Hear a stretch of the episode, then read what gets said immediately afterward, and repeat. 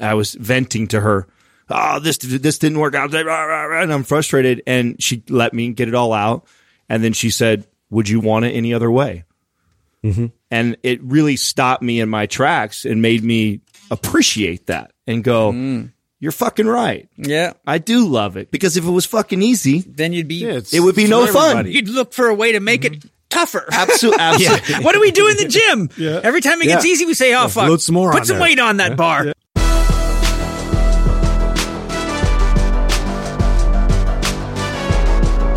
Welcome to Living 4D with Paul Chek. In this episode, Paul talks with the guys from Mind Pump Media. The Mind Pump podcast has been described as Howard Stern meets fitness and ranks in the top 10 of health, fitness, and wellness shows with over 1 million unique listens around the world each month. Okay, well, hey guys, Hey, hey, I- this is kind of wild because you guys like were the first big podcasters to come invite me to speak to you. And as I said on your show that we just did together, I totally dug how much fun you were having. And I've now listened to many of your podcasts and I always enjoy the dialogue between, and I've got to watch you guys mature together. You're, you move now like a, uh, shall we say a mature pack of wolves Oh, I you like know, that. I noticed that the first time that I got interviewed by you guys, you had a tendency to jump in on each other. So it would kind of leave me hanging like, well, who am I talking to? One minute I'm here. But now you guys are uh, like Russian hockey players. You know, you know where each other's at without looking and the puck's moving magically Awesome. around and it's, it's quite fun to be a part of. So when I decided I uh, was going to start my own podcast, one of the first Penny said, "Well, who do you want to interview?" I said, "Mind Pump." Yes. I want to talk to Mind Pump, and uh, and so I've been blessed to have some amazing people be happy to step up for interviews. But you're the first podcast in my podcasting career. So I feel like I'm kind of blessed. It's kind of like getting to go to Santa Claus for your first interview and say, well, you know, everybody wonders if you're real. we were, we're actually Claus. honored. We're absolutely honored that you asked us. And when we sent the email to you to invite you down and you said, Oh, I want to interview you guys too. All of us were like, absolutely. Oh, yeah. Hell yeah. You're No still hesitation. Yeah. You're one of our favorite people. Um, Thank you. Yeah. And then one of our favorite people to interview and talk with. So Great. uh, yeah. Total. Yeah. So I've got a list of 18 questions that I, I, there, you know, my podcast is called Living 4D with Paul Chek. So physical, emotional, mental, spiritual. There's one four. Um, Dr. Happy, Dr. Diet, Dr. Quiet, Dr. Movement. There's another four. All our lives depend on earth, water, fire, and air. There's another four. Om, A-U-M underscore. Ah, I awaken. Here I am. Ooh, I'm dreaming. What is your dream, baby? Why are you here? Mmm, I'm sleeping. It's been a great day or a great life. Time to put my head on the pillow and celebrate a little and underscore deep dreamless sleep. And then we wake up and do it all again. So there's another four. Then you've got Hegel's thesis, my idea, antithesis. Every new idea comes with challenges, doesn't it? Even a new relationship, it's sex is great for the first few months, but then reality strikes and we got to figure out how to grow together. So thesis is always followed by antithesis, uh, which is followed by synthesis. Now you got wisdom, which needs to be followed by rest or you burn yourself out. So there's another four. So when I looked at how four was involved in all the important cycles that make life, I said, these are the things I need to talk to people about. So my program is living 4D, four dimensions, which there's many fours with Paul Chek. And so I also have a system that I think you guys are aware of. I teach my students one, two, three, four. What is a person's dream? Because that's what inspires them to be willing to change, right? If you don't know what their dream is, you're just mm-hmm. telling them what to do because you actually assume they want to get better. And they may not want to get better because they think it means more responsibility or more doing a job they don't want to do. So one, what is a person's dream? Two, what's out of balance relative to the yin and the yang of creation? Where you're doing too much, where you're doing too little, and don't bullshit yourself because you're the one that loses. Three, there's only three choices we can make in relation to any person, place, or thing, the optimal, the suboptimal, and do nothing. Four, for doctors. Uh, We, it- you have to be consciousness of what is happy making. You have, if you don't know what is happy making for you, how, how are you ever going to make yourself happy? Movement. We have to move our bodies to keep them healthy. Diet. We have to know how to eat right or we'll make ourselves sick and quiet. If we don't get enough rest, we burn out or we just don't participate in the world. So one love, two forces, three choices, four doctors, build your dreams. That's my motto that I teach. So I'm going to begin by working through some of these concepts with you guys. So my first question is, um, a little introduction from, I'd like to hear from each of you so that the people that have never maybe listened to your podcast, I hopefully they, they will now. I want them to know a little bit about who Sal is, who Justin is, who Adam is, and I know I know Doug's uh, running the whole show, but maybe we can share, or you can share what Doug means to you guys, or he can get up and talk. But There's there's four of us too, Paul. there's four of you. That's See, see how that happened? There's another important four, and you Magic. see, Jung spoke a lot about four magic, because he says it's the number of wholeness, Destiny. right? The three of you without Doug, what would you be? Oh God, Oh my gosh, we would scary. not be. How about that? I'll be you'd be a bunch of guys we wouldn't. talking in a room. You would have exploded. Yeah, and the room wouldn't go beyond the walls. And the phone would say, "You guys should start a podcast." and I know a guy named Doug. He'll help you out. That's right. So just give, just s- tell me what is it that juices you? Tell me something that makes me know. I think I know a little bit about Sal. Not just he's a handsome guy with dark hair and he likes exercise and likes talking. Oh man. That's it right there. Who are Really you? get 'em going. You I want to know who you are. I, you know, I, gosh, uh, I guess I'll bring it back to how I met Doug. Uh, before that, I, you know, I had gotten into exercise at the age of 14, very insecure, skinny kid. That's what got me into lifting weights and working out. I was very analytical about it, the way I am with a lot of things. I, Yeah. I, I'm, sometimes people look at me and they think I'm an, uh, you know, oh, you must have an athletic background. Or I remember the fir- when we first all met, uh, Justin, Adam, and I, they all assumed that I was an athlete because I looked like I worked out, and they were all kind of shocked when I told them, "Yeah, no, I'm the worst athlete you'll ever run into. I like working out, but I'm uh, much more of an analytical type of an individual. This is how I approached exercise and nutrition." And I went through that process of learning and growing. And at the age of 22, I opened up my first uh, wellness facility. wow. And uh, in the wellness facility, I had acupuncturists and massage therapists, and uh, I had a Chek practitioner in there as Wow. well. And the we you know the goal was to offer kind of total wellness services. My contribution was I was I understood weight training and correctional exercise. I didn't touch the other stuff. Yeah. Um, fast forward, I went through my own health kind of crisis, and I had to open my eyes to the other aspects of health, uh, including the wellness sides, Yes. including meditation, including you know understanding food beyond proteins, fats, and carbohydrates, understanding hormones beyond you know testosterone only and estrogen only, and uh, that uh, got me to a, a particular point. And then I met Doug. Doug came to me; he was actually my client. Right on. Yeah, he got brought to me by a chiropractor because he had some back problems. Doug had a long history of exercising and working out, so it wasn't he didn't come to me as a, as a total beginner. Um, he knew what he was doing, but he came to me because he had back pain. And through training with me, he it, a lot of my concepts were very counter to the popular uh, muscle building concepts that you read in the magazines Yeah. like the progress he got. He maybe a few months into our relationship, he comes and he says, he says, Sal, if you ever have anything you want to sell or promote, uh, let me know. He goes, I know how to do some of that stuff online. Um, and then that's when I created the first program, fitness program that we sell um, through our podcast and through our, our other channels, which was MAPS, the first MAPS program. Great. And then we wanted to decide how can we promote this? How can we get this out there? Nobody knew me besides my local community. How can I build some authority? And we had some ideas, and podcasting was one of them. At this time, uh, Adam and I were in contact through social media. We had some mutual friends, but I'd, I'd never really actually met him before. I knew of him. Uh, we were both top performers at 24 Hour Fitness when we were younger, and so I knew of him that way. Yeah. that was about it. But I saw he had a large social media presence, and I wanted his opinion, so I sent him my marketing material.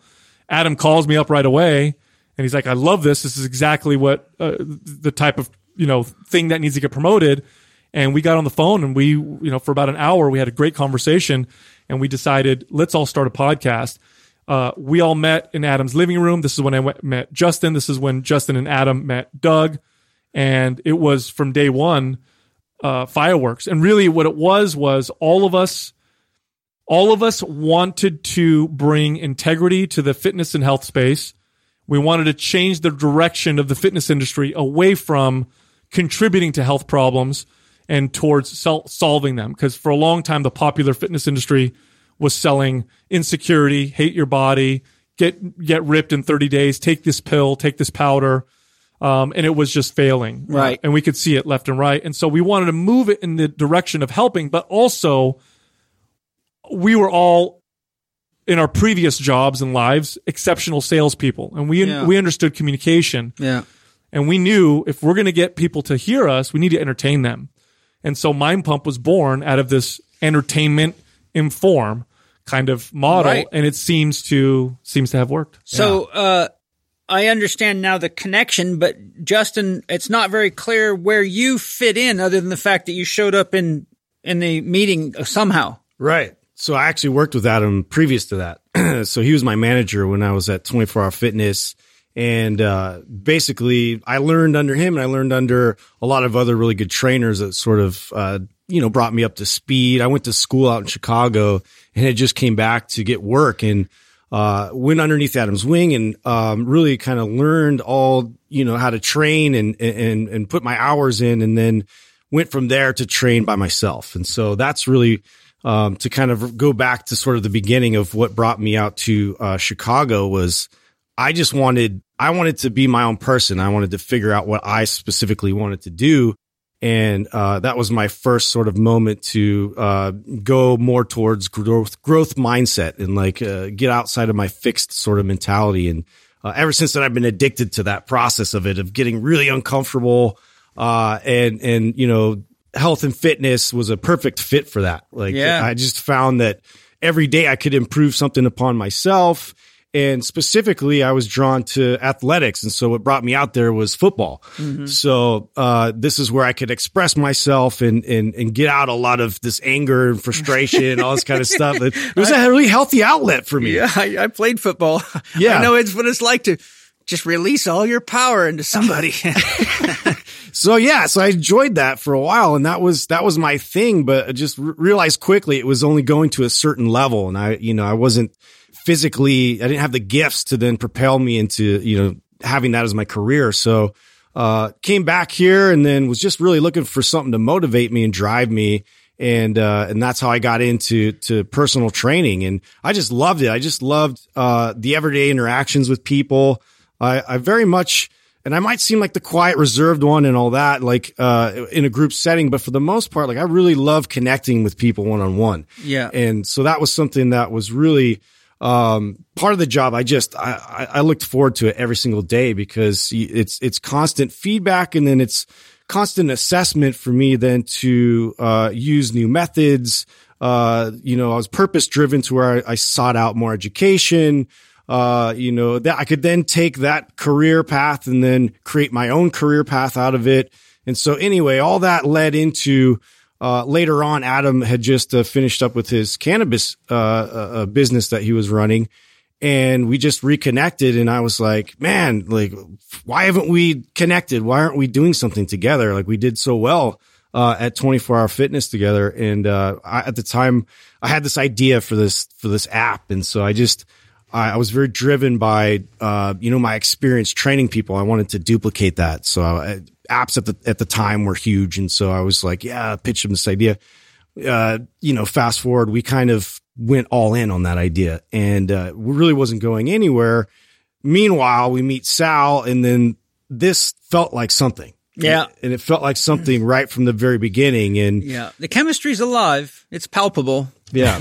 Like I say, you're you feel to me now like a, a mature pack of wolves that have eyes in the back of your head and know who's doing what when they're doing it. So, you know this this happens when uh, people dance together a lot, sing together a lot, or uh, go through rituals. You know, if, I don't know if you ever uh, read the book. Is it called something fire, stealing fire? or Yeah. yeah. What about the Navy SEALs? Kotler, uh-huh. Yeah, and how they have Flow to get state. they have to get below the ego so that the Navy SEALs are functioning as a unit. Right? This is what I'm talking about when I say functioning like a wolf pack. You're you're paradoxically beyond the conscious thought where, okay, what's he doing? What I'm doing? It's just natural. It's funny you say that. flow. I It's, know, it's it's- funny you say it's that really because, funny you say that, because we're all, all, you put any of us in a room and we're all very alpha. We've all been leaders. Uh, you know, all of us tend to take charge, but for some reason it works so well with us in the sense that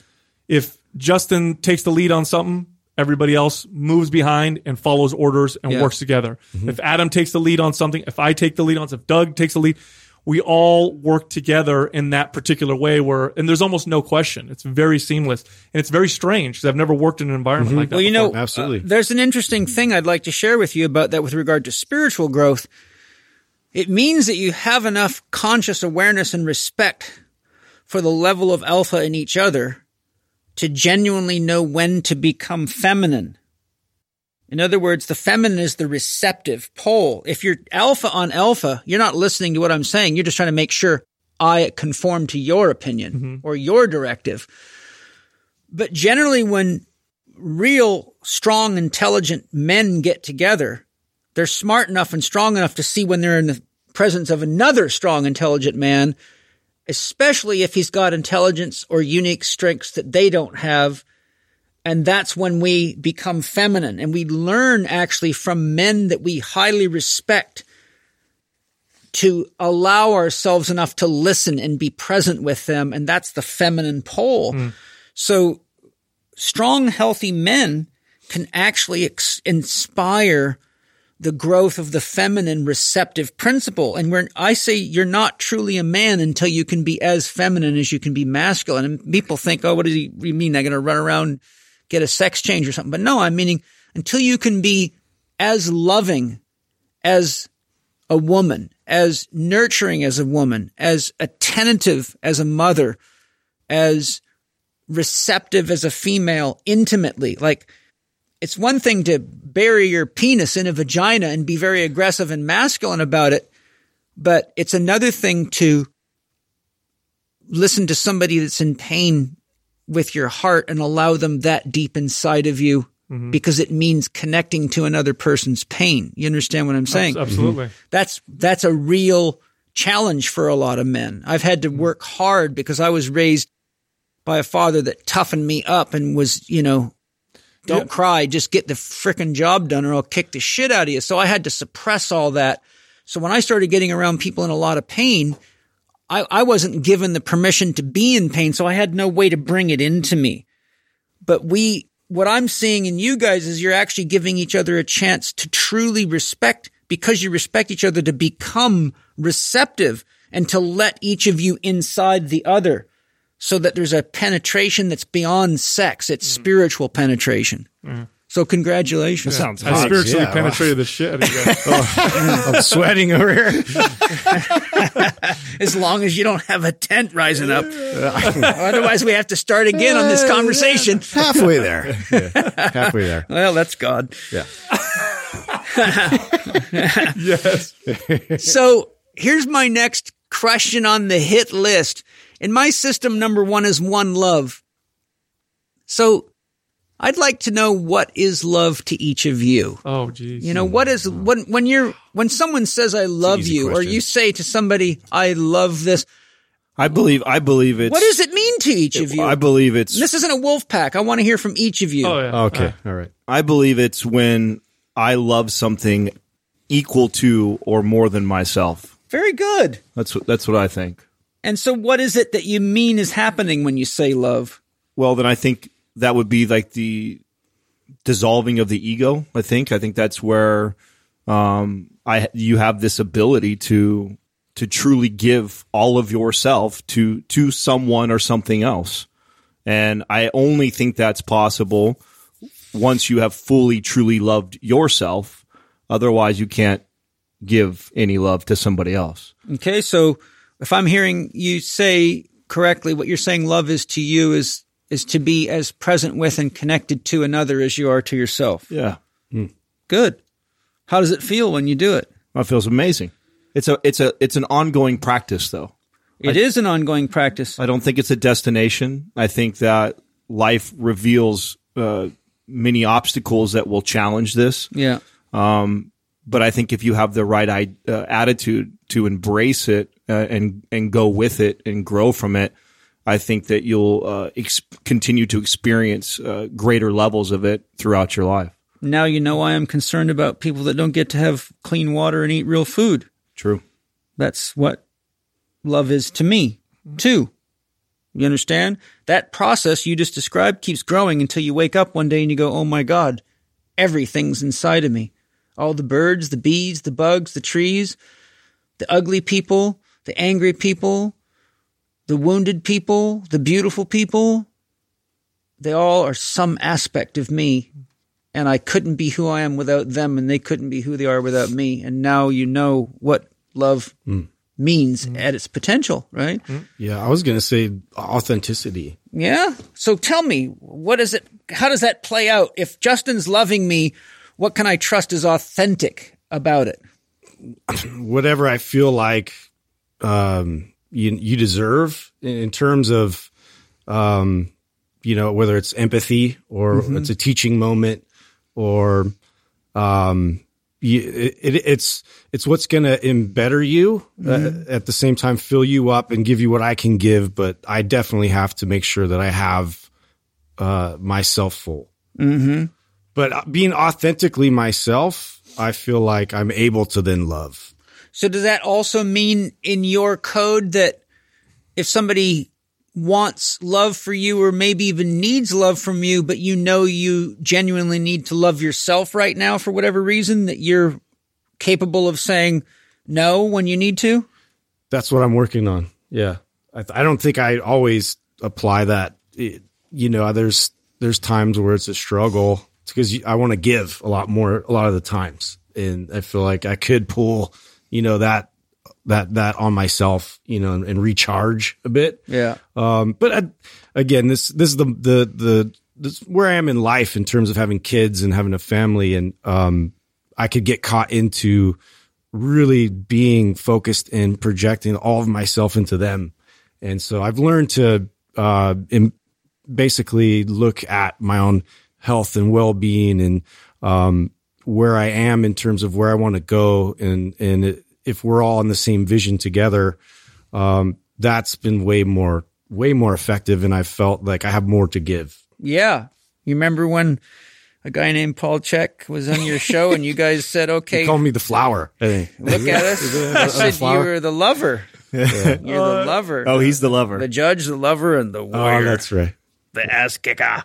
that's it So uh, that's lovely. Sal, You know what is love when, when I- it's happening in you? what is love Yeah, there you go. Uh, I, you know, when I when I think of love, I think of my kids. Not that that's what means love, but it just the image pops on my kids. Yeah. I'll tell you a story. So, uh, when I was probably when I was, I want to say twenty eight, maybe twenty eight years old, I uh, went out to Big Sur and went camping with some friends, and uh, was practicing meditation. Up until this point, my history with exercise was uh, I need I wanted to build as much muscle as possible all the time. Uh, for since I was 14 till that till that point, and I did a lot of things to my body that weren't good. They weren't good for my body. They weren't healthy, and my body was starting to rebel. And at this point, uh, uh, you know, I don't remember how old I was. Let me think. My son's 13. He was probably three years old, so it's got to be at least 10 years ago. He was a, he was a young boy, and I was sitting there meditating and thinking. And you know, having children is a phenomenal way to reflect certain things to you. It's actually one of the most oh yeah they're a mirror it, and it'll it'll give you a sense of meaning like nothing else. And I, I I was sitting there and I was thinking of my son, who at the time was you know two or three, and I was thinking of all his qualities. And it's the first time I'd un, I'd really un, felt this unconditional love is when I could think about my son, and I thought about how he looked and how he was and you know, and my friends were asking me, you know, why I was getting emotional. And they were asking me, well, you know, tell us about your son. I said, is he, is he real athletic? Is he going to be real athletic? And I said, no, he's probably going to be just like me, you know? and, and I started thinking about that and I started thinking about how much I hated that myself, mm-hmm.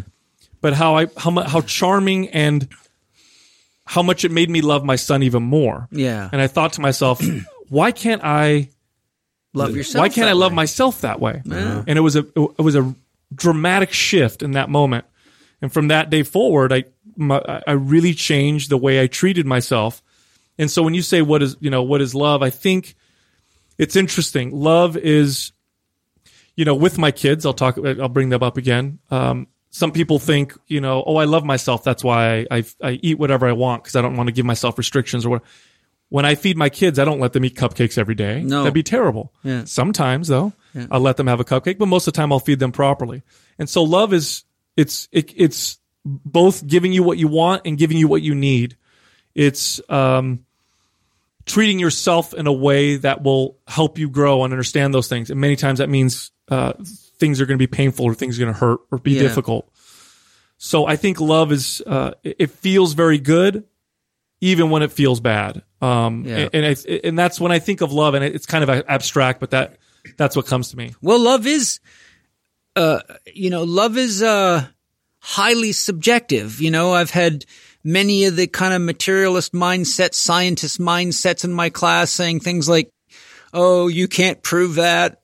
Astral fields, astral travels, remote viewing. You talk like this stuff is real. Well, there's no evidence for it. I think it's a bunch of bullshit. And I say, Oh, is that right? So what you're telling me is if you can't weigh it and measure it, it doesn't exist in your model. Well, basically, if science can't identify it, it's bullshit. Oh, say good. So Tell you me belie- about love. You believe in that model. I say, okay, I, then I have a question for you. If we put love in that category, does that mean love doesn't exist? Does it mean it's not even worth in being involved in because you can't weigh it or measure it? And ask yourself, what would science be like if we took all the love out of the scientists? Would it be good science or would it just be mechanistic garbage? and not one person that's challenged me on this sort of if you can't weigh and measure it model model. They, they all realize love is more important and they cannot define it objectively. So i always say remember the objective cannot exist without its complementary opposite. The subjective and love mm-hmm. is the subjective essence of life. And everything that's objective is somehow included in it because even if you can say I'm touching the frame on my mic right now, or two plus two is four, or that mountain is 7,400 feet tall, or I'm wearing black shoes, all of that's coming from your perception of consciousness, which is subjective. Isn't that amazing? Mm-hmm. No matter how objective you think you are, it's all based on a subjective perceiver. So love being subjective actually is superior to the objective because the objective cannot exist without the subjective. So there we have the importance of God because God is the subject which is perceiving all objects. Are you going to ask us what God is next? not not not talk about too AI. not too quickly. I got to warm you up.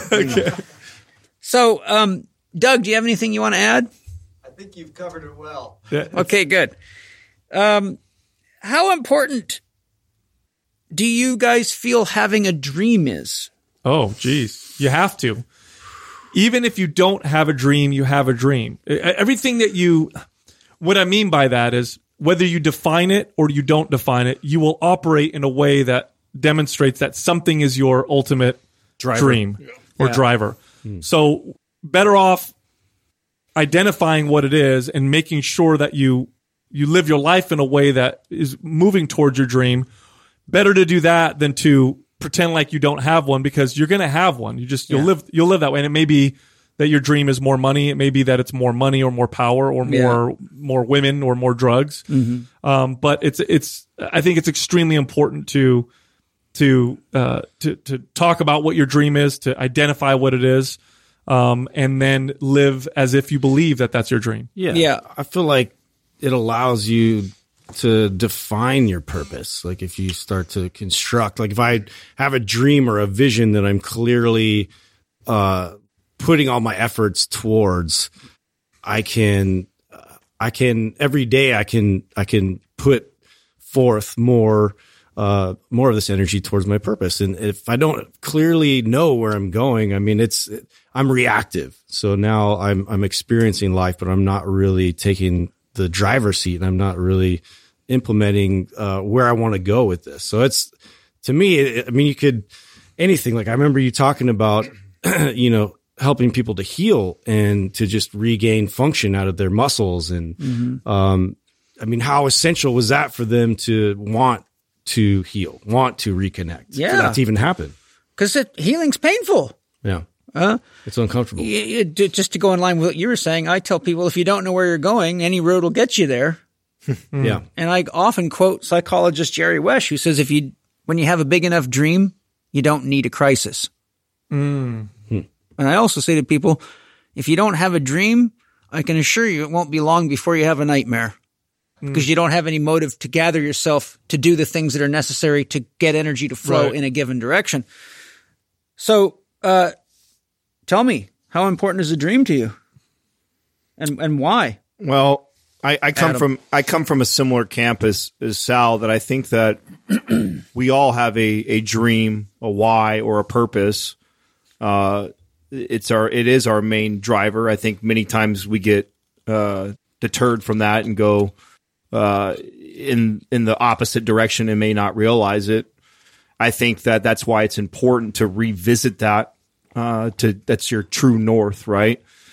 my personal dream. I have this weird thing that is is always been really important to me. I don't know if it goes all the way back to my my father's death when I was seven or not, but I I want at my my funeral when when I leave this this meat wagon, I I want to fill an arena up of people that I've impacted positively in their life enough so that they would come and and be there for that And say goodbye. and say goodbye.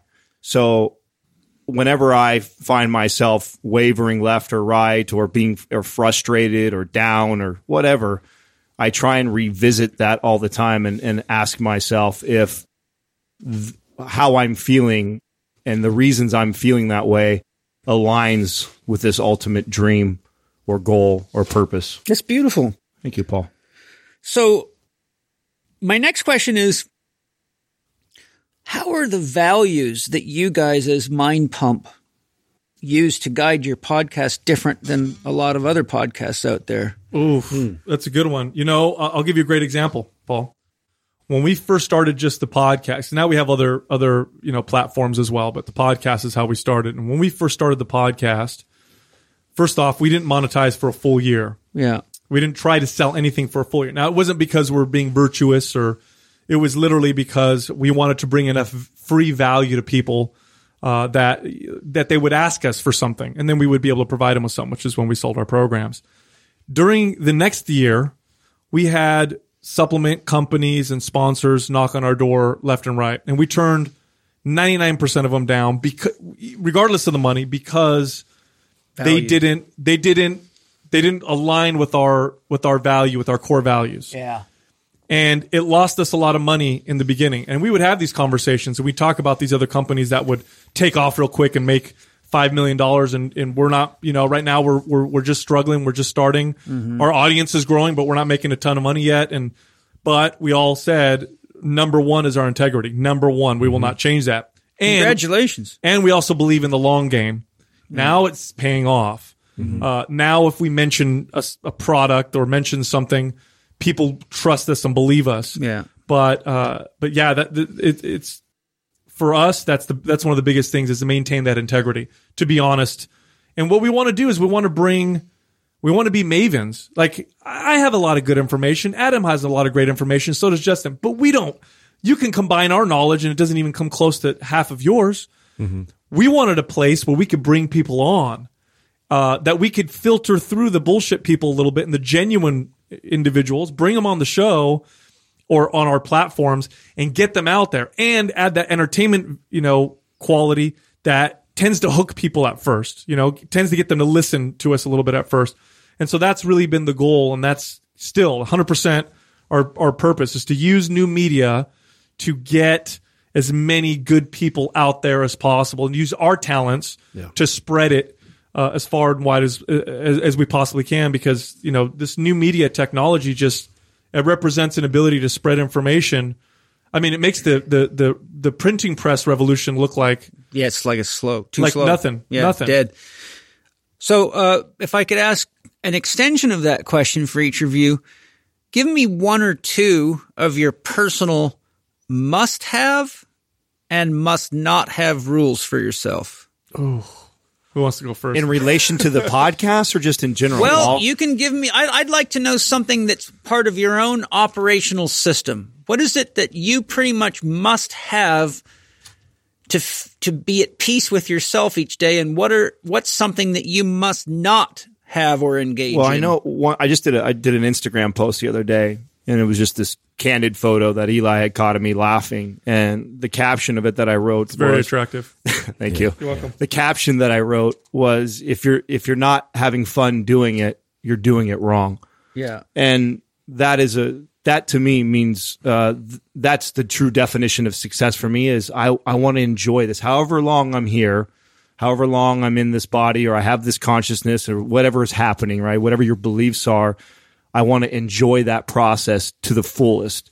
And I'm in search of that on a, on a daily basis. So that's a, a non-negotiable for me. So, I, and I think that, I think we share this because, you know, we, we, we have found a really nice balance of work play. Mm-hmm. And I, I, I, it's the first time in my life I've done a lot of businesses. I've had a lot of financial success in the past. Mm-hmm. Never in my life have I been a part of something that I could see myself doing for the rest of my life. And I think that's because we all kind of share that, that at the end of the day, the, the monetary success that we have is a byproduct of the fun that we actually get to have. And that is, uh, I think part of my core values. And I think I chase that on a, on a daily it's a basis. different way to to look at the work. Like I could be anxious or I could be excited about it. It's like the same response, but now it's how I and how I choose to to operate for that day. So that's that. It's definitely to echo what, what Adam's saying is is is something I share. I want to I want to come into work with the energy that I want uh, to be involved in, and I want that to be fun, and I want that to be um, purposeful, and I want um, I, I am still very much want to accomplish. So there's that work driven side where you know I'm showing up to work to get things done. you Yeah. know, and and so that's it's not all just you know fun and jokes and um, but why why you know torture yourself? Uh, Yeah. you, you know in this world, and I, I feel like that's something I try. I try really hard now to to make a priority of not like always hammering myself that I'm I'm I'm not doing good. I'm not doing this. I'm not doing that. Mm-hmm. it's all about our perception, right? I'm, I just had, it wasn't that long ago. I was driving because I mean, I say that and just, we all say that. And I think we all agree that doesn't mean that there's not work involved. Doesn't mean there's not challenges, but we touched on this when we were interviewing you is just, it's learning to even embrace those and actually love those challenges, right? So I was driving home mm-hmm. and, and I, you know, called Katrina and I was venting to her. Oh, this this didn't work out, and I'm frustrated. And she let me get it all out, and then she said, "Would you want it any other way?" Mm-hmm. And it really stopped me in my tracks and made me appreciate that and go, mm. "You're fucking right. Yeah. I do love it because if it was fucking easy, Then you'd be. Yeah, it would be no for fun." You'd look for a way to make it tougher. Absolutely, absolutely. what do we do in the gym? Every time it gets Yeah. easy, we say, "Oh fuck, load some more put some there." weight on that bar." Yeah, yeah. You know, years ago, I had much. a, I had a conversation with a friend of mine. It was actually the debate, and the debate was what motivates people, what gets people to really Yeah. put themselves into something. And she was saying, you know, when you have a company, what really motivates people is money. You got to pay them good money, and that's what really motivates people. And I, I, I disagreed with her. And, uh, you know, I told her, I said, you know, you will not find a harder gr- working group of people than volunteers. It's yeah, true can very true. yeah. volunteers will put their blood and sweat into something because Yeah. they have purpose. Yeah. For me, a non-negotiable is that is purpose. It's if I come to, if I come to work and I feel like what we're doing Yeah. is for a purpose, a greater purpose, then then that for me is everything. And the purpose for me is not. I like the monetary stuff. I like all that other stuff. That's great. That's all pl- part of it. But it has to be part of this greater purpose, which I expressed earlier, which is to really help shift the fitness industry to put to help turn it into a space that actually becomes the solution to our health and, and, and, and mental problems. It's a good thing our mothers were volunteers, or we might not be here. they might have sold us. That's true. Take this kid. Give me ten bucks for him. I never even thought of that. But one thing I want to get out of this that I read, I, I heard a lot of the the beauty of the must have and, and why you're doing it. I want to hear something from each of you. where, where is there a, a I will not put up with this. I won't do this to myself or I won't allow someone else to do it to me. I mean, what there's got to be a hard edge in some of you guys where there's just certain things you won't put up with. I th- I think uh, there I have one, and I and I we we get moments of this. I think, and that's uh, this feeling of of disrespect. It, it feels this way, and something that again that I think we all have in common is we will will give the shirt off our back for somebody, and I think that there does become a point where after I've given so much that some people are are so greedy that they just take Yeah. and take. Vacuum. Yeah, and at and at one point you have to be smart enough and aware enough to recognize when they are they're pulling so much energy from you that it doesn't allow you to love more or give more No. and to truly help. And so I I do have these non-negotiable types of you know cutoffs of a relationship that I'll do. Again, I'll give the shirt off my back. I'll put you on a platform. I'll do everything I can to help you. But if I then feel like There's no reciprocity. Or you're taken advantage of. or- right yeah. Yeah. and, and and i and i really feel like I, I don't ever I don't give with the intention of I want something back. That's not how it is. But there does become a point where I've exhausted myself to help help you, and you don't see it or you you Yeah. don't reciprocate it. And to me, I've had I have a ability to do this. Uh, that I think some people struggle with this is I, I can cut ties. I can say Yeah, well, that's enough important. is enough is enough. Sometimes we facilitate those behaviors if we don't um, disengage or be very honest. I mean, some people just True. aren't brave enough to be honest to people, so they just go off and parasite, parasite, parasite. I tell people you got to remember, love is a boomerang. So the circumstances of your life are showing you exactly what you're putting into the world and at some level, and it's always important to pay attention. But we have to have. This is why I'm asking you guys because we don't really know some. You know, we we we we know a little bit about people by what they do do, but we often know them more by what they don't do. So, what? Where's one of your must not haves that's important to you? What's a line that you won't cross or won't let someone else cross? You won't let Adam make out with him. Yeah, what he yeah, that's says. where I draw I've the tried line to in the sand aggressively. Yeah. Is that right? I'm, I'm not exact- no, it's not right. It's fine. He never tries. You see his lips, Paul? I actually wish he'd try. um, no. But uh, yeah, it, honestly, just to echo, I can't wait to see you guys on about five grams of mushrooms. In the the sexual tension is yeah, real. it's so tense here. Uh, no, I, I have to like echo the same thing. I mean, I just, I think we just give, and and we're so passionate about trying our best to, uh, um, you know, be as as authentic as possible, have as much integrity as possible, go above and beyond, and um, do what everybody else isn't doing, and um, you know, present information to people and and help them in any way we can. That if you know, if somebody kind of turns around and um, we'll just undervalue that in Yeah. any way. If, if, if it's something they said, if it's an action they took, um, and you know, and it's these things we they're, they're forgivable, but at the same time, that's where I I literally will just I'll, I I draw the line and I'm done. I just don't have a conversation about it until you're ready to come back and acknowledge, uh, you know, that that was. Oh, okay, maybe I shouldn't uh, have said that, or I shouldn't have done that action, or you know, sort of puts the responsibility back on them to be able to see their their inaccuracy with that. Yeah. Well, you know, as we were alluding to earlier, love is, uh, love's got, hey, the rose has thorns for a reason, man. And Yeah. love comes with some blood, sweat, and tears, and, and she can be very tough. And, uh, that's, love is how God extracts consciousness out of matter. As Johnny Cash said, uh, uh, "Doves have claws." yes, they do. Pat Benatar said love is a battlefield. There you go. Yeah. I like mine better. And Osho said the beauty of love is that it never works. and what he meant by that is Come on, as Adam, long you got as you somebody? Yeah, I was going to do like an Eminem quote, but that wouldn't have, that wouldn't have fit really well. what Come on, Osho with spaghetti. what Osho meant is that as long as you expect someone else to do it for you, you're always in a codependent relationship. You're caught. It will never work to free you. You have to love yourself and take responsibility for yourself. Then love works. So, uh, of the almost a thousand podcasts now, Yeah. Oh, wow. 900. approaching? 900. Yeah. Yeah, that's a lot of talking. that's a lot of people.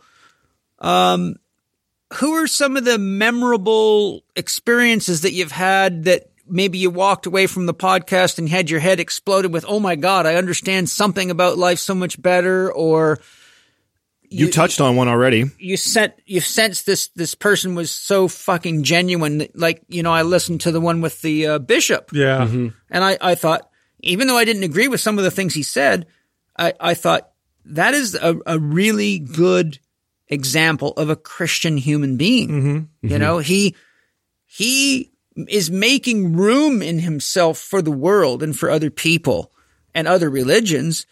He has his own opinions about why he thinks Christianity is important, etc. But my only point is of the podcasts I've listened to of yours, I wanted to hear every word he said. Yeah. Right. I wasn't doing something in the background going, uh, you know, okay, well, this- let me see how much I could, this I can take.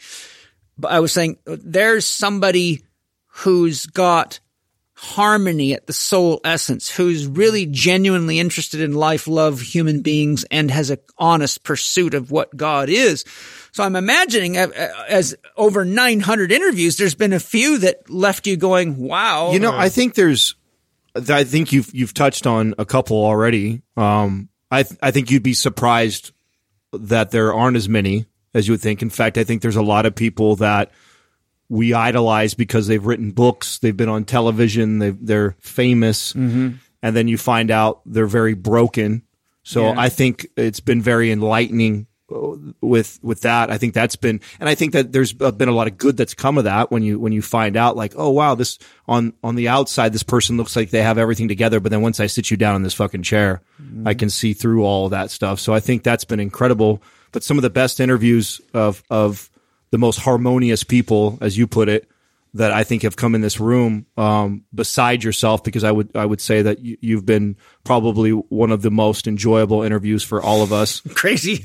You like crazy guys. Yeah, they're our favorite. We recognize our own. Well, uh, Yeah. you know what you know what you know what we like is is is people that are truly honest with themselves. that's yeah. it. Yeah, you're about as authentic. As and and and You that's can check on anything I say. that's one, one of our t-shirts that we created a long time ago. We have a couple that, you know, never were great sellers, but it, it really uh, personifies what we're all about, which is radical honesty and, and authenticity. And I think I don't care what people think about the words that come out of your mouth. At the end of the day, there's some of the most authentic and radically honest words that have ever been spoken into that mic. Thank you. So you, absolutely would be there. Uh, Bishop Barron uh, would absolutely be there. Uh, you you touched on stealing fire. Jamie Wheal was an incredible episode for the topic, group flow, and what we Yeah. discussed. Steven Kotler, Rise of Superman, who uh, was also on the show, uh, was incredible. Um, those are four real quick that come to mind that were very impactful people uh, for me on that level. Now we've met and we've had the opportunity to speak to a lot of educators or specialists in their field that I think I've gotten something from everybody. Yeah, good. You know, yeah, so definitely. I, ben Greenfield is a good one. Yes. You know, when we Ben's, Ben's a live cat. when we interviewed Ben, we had a particular perception of him, and it, even the first time we met and had the interview with him, we still kind of had this perception of him. But then we've we've had him on the show several times, and he's another just he's a very authentic, real person. That Yeah. what you see is what you get, and he's a great guy. Yeah. Mike Matthews is another guy. We had him on the show, and Mike Matthews, very very successful um, supplement company, has sold a lot of books and he didn't know. I mean, he he didn't know us except for the fact that we invited him on the show. He sits down and we start asking him questions about his business. And he's the most transparent person you could ever. He'll tell you everything about how he's succeeding, how you get more more people to look over here, how you make a product better. He's telling us his numbers. And I remember thinking, like, this is a very confident, mm-hmm. like, awesome human being. He's not trying to hide everything. He's literally trying to give us all this information to help us. That was another great, I'd say, another great person that we that we've met. That's awesome. Mm. Any, Yeah. any particular for you, uh, Justin? for me, it's it's the part of it is the relationships kind of going forward after that too. Yeah. So we just hosted an event up in Tahoe, and we pretty much hand selected who we thought we connected with the most uh, from podcasting with them, and um, I just I enjoyed. Um, because it was such a diverse group of people. I mean, you had, uh, you know, wellness side that was represented.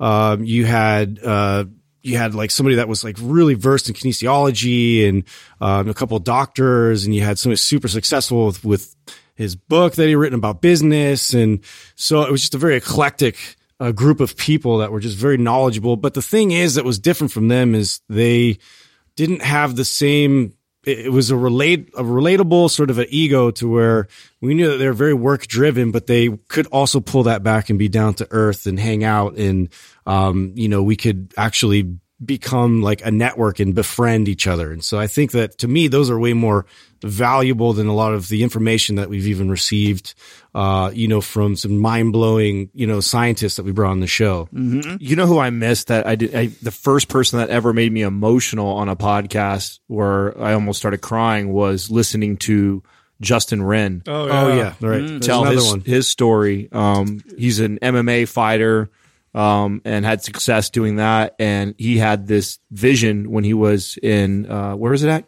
Africa? Where in Africa? Uh, well, his vision Is with the pygmies. He was very depressed, and when I had this vision of the Congo, the it was a Congo, Congo. it was the Congo, and he uh, had this vision of these uh, uh, uh, uh, pygmies who were who needed his help. So he flew out there and started building wells for them, and now has an organization, Excellent. a nonprofit that does that. But he's this big, strong ex MMA fighter, beard, and he's. I've never met a man I wanted to hug more than him. That's When him talking talk. right there. Yeah, what he's a great, great, great human being. That's a good. That's a good one, Adam. So my next question for you guys is what do you do to balance the rational gotta do go go go get the job done with what I call the unrational or unbound play, something that has no outcome. What do you do that you don't have to have an outcome that it doesn't matter if it falls over, gets squashed, breaks, doesn't work out. We schedule it. It's scheduled in our. So we have obviously you're not looking at the full team here, um, but part of Katrina's job is to keep that in balance for us, and that's you know a, a lot of communication that I'll have with her. Like, hey, it's time. You know, I'll tell her, and then she knows to go and and find like a, a VRBO, like a rent. We'll go rent a house and we'll go somewhere, you know, a few hours, sometimes longer from here. And we all agree that we're going there to somewhat work, but we have no intentions. Like we're, we're not going in there with like, oh, this is what we're going to do. We have Yeah. a schedule. It's like No agenda. no agenda. We're going there. We know every time we do this and magic happens. Yeah. And this and a lot of this stemmed from, we did it naturally the first time and didn't realize that we kind of hit this formula out the park. Um, it was reinforced after we uh, read Stealing Fire, had Jamie Wheal, and learned about group flow. Yeah. And so we decided that this was a, an important piece to the success of the business was to incorporate these trips where we go with the intentions to get in group flow and allow whatever to come out. And it, it every time it's it's and sometimes we go up there and we have a little bit of an intention. We're like, hey, you know, we need to do this or something like that, and then. But what's awesome is when we get there, we all allow it to take it wherever it goes, and never does it ever end up being what we thought it was going to be. Yeah. and and so I think that's It a, keeps the magic alive. it does. I think it's an important exercise that We even schedule it in. yeah, it's been mm-hmm. cut. And, and, and before it was easy when we were first growing and there wasn't a lot of responsibilities and we didn't have a staff. But now it has become something that we're, if we don't put it on the calendar, like, okay, hey, in 30 or 60 days, block those three days out. We're getting out of here. if you don't put it on the calendar, you find yourself burning out, right? Exactly. Mm-hmm. and So, your creativity goes down and mm-hmm. your juice goes down. You're like a phone that needs to be charged and yet you have to use the damn thing, but it won't work. Mm-hmm. Yep. and so I, that's great that you guys learned that. I tell my, my patients when I'm working with them, look, you have to identify first and fo- foremost what times for you are sacred. Meal times for me are sacred. And if you start skipping meals, well, you're going to end up visiting doctors and spending money exercise is sacred. You got to move your body. Hey, hate to tell you this, it's a fact. Um, so meal times are sacred. Exercise times are sacred. Knowing how much work you can do a week and be good at it is sacred. And you have to say, okay, this is when I'm going to do it. Sleep times are sacred. Time for worship. For me, I think everybody should take some time to celebrate life and worship life. So when are you going to do that? Otherwise, you're just watching, you're driving by churches where other people are going to say thank you or you know you're overlooking the the opportunity to become a human being for a few minutes instead of doing right a human doing so it's my point is, is that I always work with people because most of the people that come to see me have some kind of a challenge going on. Usually they're very, very successful, but they're working themselves to death and they've lost the connection with the, the, the juice of life. They've just devoted themselves to making more and more money, thinking that money would always make things better. But what are some of the things specifically that you do that when you're doing them, like I'll give you an example. When I'm stacking rocks, I could spend six hours making a beautiful big rock stack and people would be pulling over, taking pictures of it, telling me how amazing it is. And on multiple times, the last rock I put on it toppled the whole thing. And I went, ah! And then I went, ah, ha, ha, ha, because I'm not supposed to care. When I catch myself getting frustrated and I go, okay, now I am valuing something as objective that should be unbound play. I've mm-hmm. got to practice letting go of the outcome. or Doing I- for the sake of doing. doing yeah i paint hmm. and if i don't like the painting i always just go inside myself and say let me be more creative. Great spirit show me how to make beauty where i'm not seeing the beauty. And i just allow it to unfold. I blow myself away. So the thing is what are the things that you guys do where you don't have an attachment to the outcome? Oh yeah, Oh, uh, music for me. good. Music. Yeah, love yeah, I it. play I play with my guitar, and I I've still there. There's times too where I've noticed like um it it definitely when when I have that a regular part of my life, there's more joy joy in my life, and so for me just to escape downstairs and then just start messing around with the guitar, it just it, it comes to me a lot of times, and it's very creative process for me. But I just get I get lost in that moment, and I'm able to really you know be present. So for me, that's like that's one of my my my, my favorite things to do. Mm. that's medicine isn't Yeah, it Totally. For me, it's it's hanging out with my kids, either watching them or playing with them. And there's no goal. Sometimes I'll just watch them and just sit there, and there's no real time limit or or goal or whatever's going to happen happens. And I just find myself in that moment. Um, I can also get into that space, believe it or not, doing chores. Now I know that that that you said it has to not have a particular goal yeah but it, it is a it is a a, space that I can get into where I'm washing dishes and I'm actually enjoying that I'm doing that. Not that I'm doing the dishes and they're getting done, but I'm I'm, I'm doing it for the sake of the enjoyment of doing it. Sweeping is another one where I'll go out in the back and I'll just sweep and it's not really even to finish anything. It's just I'm in the moment enjoying it, and it, it reminds me of those. You ever been to those Japanese gardens where they they comb the rocks and they, Yes, yeah, and it's just it's just a, it's just a type of mm. meditation with no real i do that in my rock do garden yeah, see. Hey, uh, you know, now as soon as Penny and Angie hear this interview, they're going to invite you over for Christmas dinner because they're going to say, Clean. We, we have a very big meditation for you here. you opened up a can there, dude. yourself up. I, I- you know, I, I love. I love, uh, I love watching movies and sports, and it's, it's. I don't know if it's something that's been with me since I was a kid or what. Uh, there's, I, I think I've identified the sport thing more than the movie thing, and, I think I love to watch uh, competitive sports. To, it's the greatest expression of uh, of humans that we have, and and to have to work together as a team. Uh, I think it's so fascinating, and I and I love the psychology of sports, and and watching uh, a team that has an incredible organization, great leadership, great players, and then to watch them go and play against other great leaders and organizations, and to see somebody.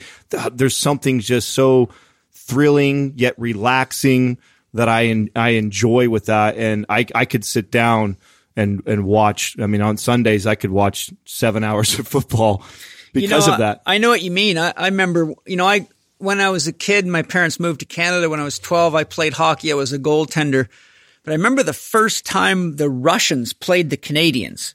It was a big deal, right? It was the first time the best Russian players came against Canada's best with all their top NHL guys.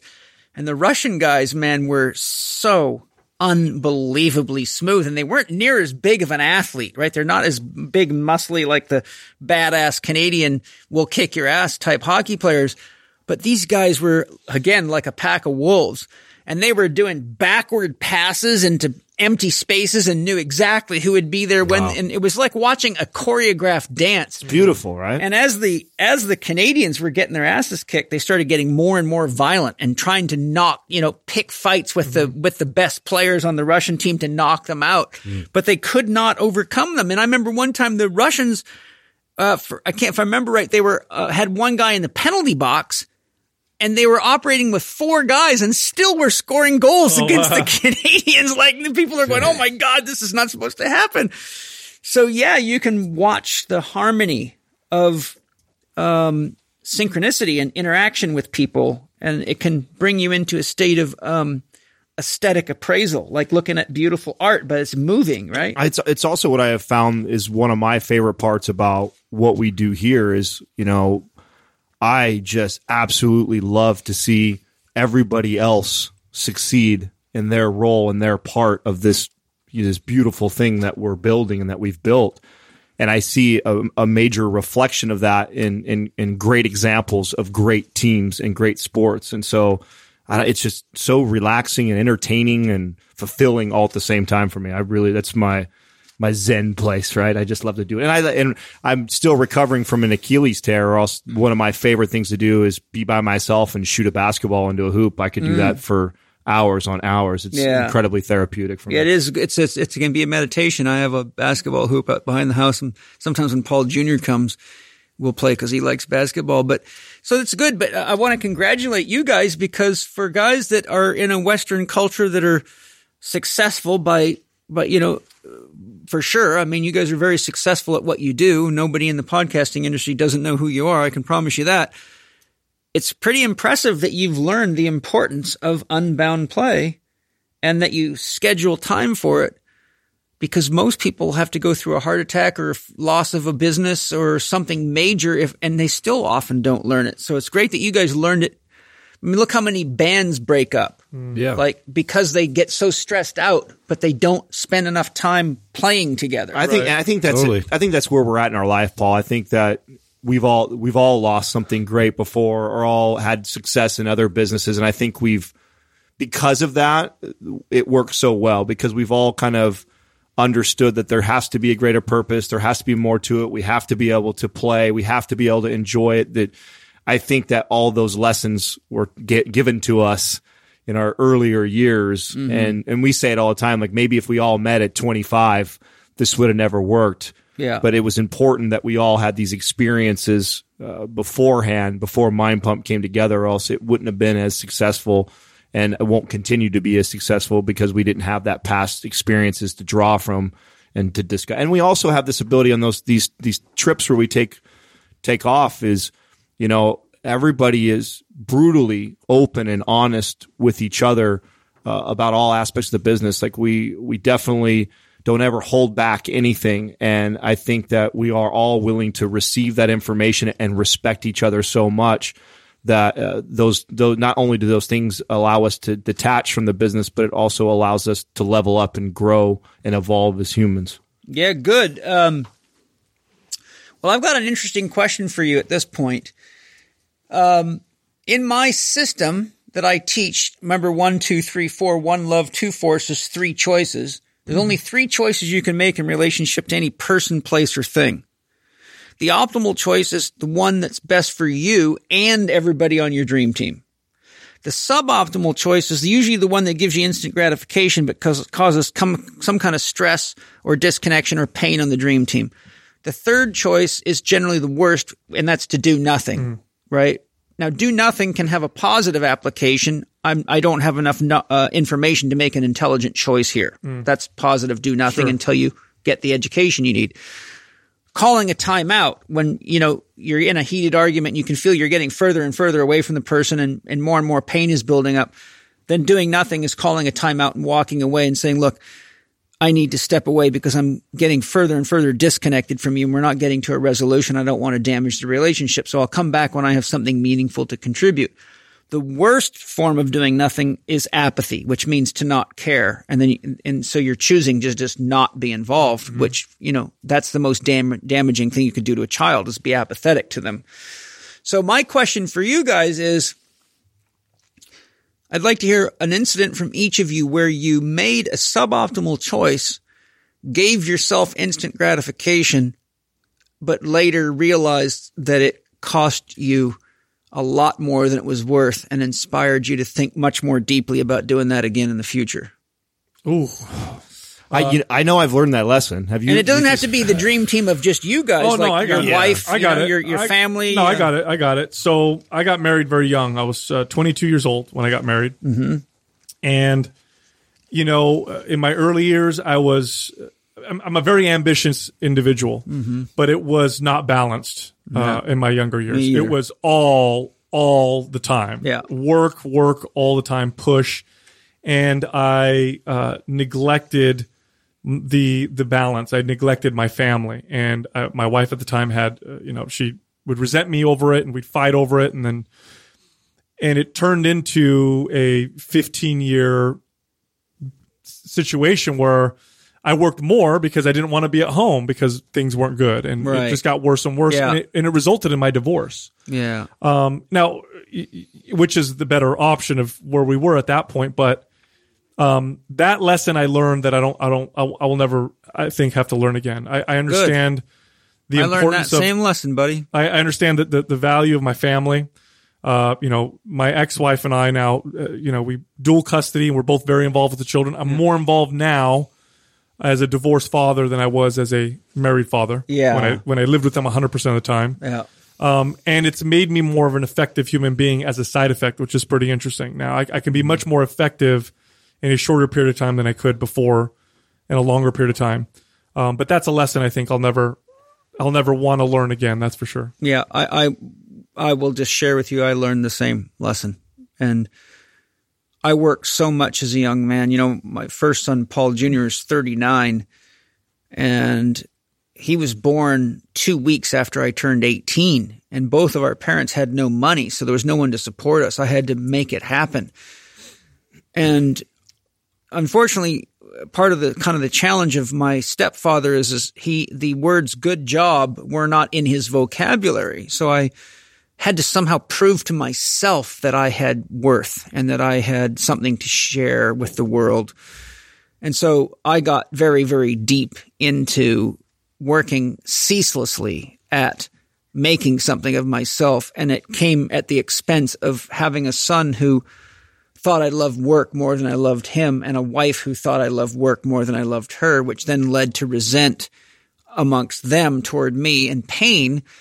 And after 17 years, we got a divorce. But I, I, as I grew up and realized that these people really just wanted to be with me because they loved me. And the amount of pain that they got, you know, honestly, I was doing the best I could as a young man. I didn't know any better. Right. But now that I look back, that's what wisdom is. It's like now uh, guys like all of us can go to a younger person that we can see that in them and say, look, there's something, a little story we need to tell you here because we know what it's like to be in this position. We know what it's like to try to be successful, but we also know what it's like to try so hard you damage your relationships and you lose the sense of what life's really about. So I, I, I'm only saying to you, Sal, I'm 100% with you on that. And, and, uh, it, it's hard to say I'm glad you learned that because it, it's painful to learn that. Oh, extremely. But I'm grateful that you have. So Justin, hit us. What's, what's one of these choices that you made and you later go, I'm, I'm going to be a lot wiser next time. yeah. That's, I mean, that's a tough question for me. I'd, this is Paul Chek you're I talking know, to. I know you're throwing them all at us today. Um, for me, it's hard not to think of relationships, but I think um, most recently it's it's about the way that I manage my stress and the way that I take on um, without creating space and and um, in terms of me finding rest and finding another operating system. And um, so I think for me, like I was very driven and, and I'm very focused and I had a lot of ideas that I still feel like I have just not come to fruition or reality. And every day I wake up and I want to accomplish these things and at the expense of my family. And so that was a, a lesson that I, I went through to where, um, I was doing, I was doing a lot of things adjacent to Mind Pump at the time. I was trying to um, create a, a product and and going through the whole invention process and um, thinking my way through all the business of that, but being somewhat removed from that and trying to pour myself, you know, all within what we were trying to accomplish. And then, uh, as far as my hierarchy of priorities go, my family sort of gotten, you know, lower and lower on, on Yeah. the list. And I would come home and I would get a different reaction from my wife and I, and the kids would be a little removed and, uh, I would miss out on a lot of events and things that they accomplished and were really excited to tell me about. Yeah. And so that led up to like a moment where it was sort of a peak moment where I was about to launch this product and inevitably I knew I just didn't have the marketing behind it. It just wasn't going to be something that I was going to see just take off, you know, like, and it, so that went down and then I just, I just took all the fall for that. My partners at the time in that business, uh, decided to put all the blame on me simultaneously. And, and so I took that on and, and owned that. And I, you know, if you guys like it's, I've just never been on a team before where people would, uh, immediately single you out and not identify where they could have helped and contributed more, you know, as well. So that was really tough for me to, to be to have a loss and have like a public loss and then have all that going on with my family. And so i actually went to the hospital and had like manifested this all this stress and it, it created uh, I, I thought something had ruptured. And, I, and i went in and um got you know got some pain medication and and and all my symptoms were gone and it was gone. And it just it immediately revealed itself to me. It was this was uh, immediate. This was all just external stress that I was taking on Yeah. and didn't, wasn't dealing with that properly. So anyways, like I, this year has been amazingly therapeutic and I, it's because I've just, I, I've learned to say no. I've learned to not pursue and I've learned to just try to, to stay within, um, what's benefiting, uh, you know, my team and the people around me. Your yes has no value until you learn to say no, and you have to have values or you don't know when to say no. And that's a fact. We we did we Yeah. uh, so I'll tell you mine. So I got, uh, I had this pattern until I was 28. And, uh, don't tell me masturbation. Yeah. no, that, that's still going. Yeah. yeah, yeah, it's ongoing. Still got that pattern. I'm not breaking that one. Uh, I'm the oldest of five. Uh, my father committed suicide when I was seven. You and I have a lot in common, you know. I, I know that. I think that's why we connect so much. Interesting. and I was immediately thrusted into this uh, father figure role. And at seven, you don't you don't process that, right? You don't put that together. I didn't put this together till way fucking later. Uh, and what that led to as a young adult when I began dating women was I sought out these relationships where I played the father role, Mm. where I was the teacher, Yeah. and that never struck me as a bad thing or wrong or unhealthy thing ever. I just, you know, I just would end up dating a girl for a while, then things would erupt and not go well. Then I move on to the next one, and then I just kept repeating this mm-hmm. this pattern. And what I realized was that this was my own ego of of wanting to be this father figure and this leader, and by feeding into that, by constantly dating the the women that were at, at this place in their life, it wasn't allowing me to really grow and flourish Right. and move forward. And it wasn't until about 28 that I started to realize this and make this shift. And it was probably one of the most important things uh, that I ever did. And I think that what kept me from doing that was probably a lot of fear. I was probably afraid to date a woman that I thought would know more than me or that could teach. That's teach not unusual for men. I think this is very common, and that's why I'm sharing this story because I, I see it a lot. I see, uh, and I, I know why mine is. I know why it, it was such a strong pull for me, uh, and and I know how important it was for me to dissolve that. And I think a lot of people struggle with this and don't even realize this. I see it all the time in relationships where. It, and mainly because I, I was there, like I can see a relationship and I go like, oh, I, I know what you're feeding. You're feeding your ego for that relationship. You don't realize you're, you're not actually really serving yourself. And I, it took me along a lot of fucking bad relationships, you know, that, that for me to start to put that together. And so, um, now that I'm on this and I'm, I've been with, uh, Katrina for seven years. She'll for sure be my life partner. Um, you know, I, I have a woman that I feel like is on my level and in many aspects on a higher level. And so we have this beautiful synergy that we can teach each other and grow with each other. Mm-hmm. And it's so funny that I was probably so scared of that for so many years. Yep.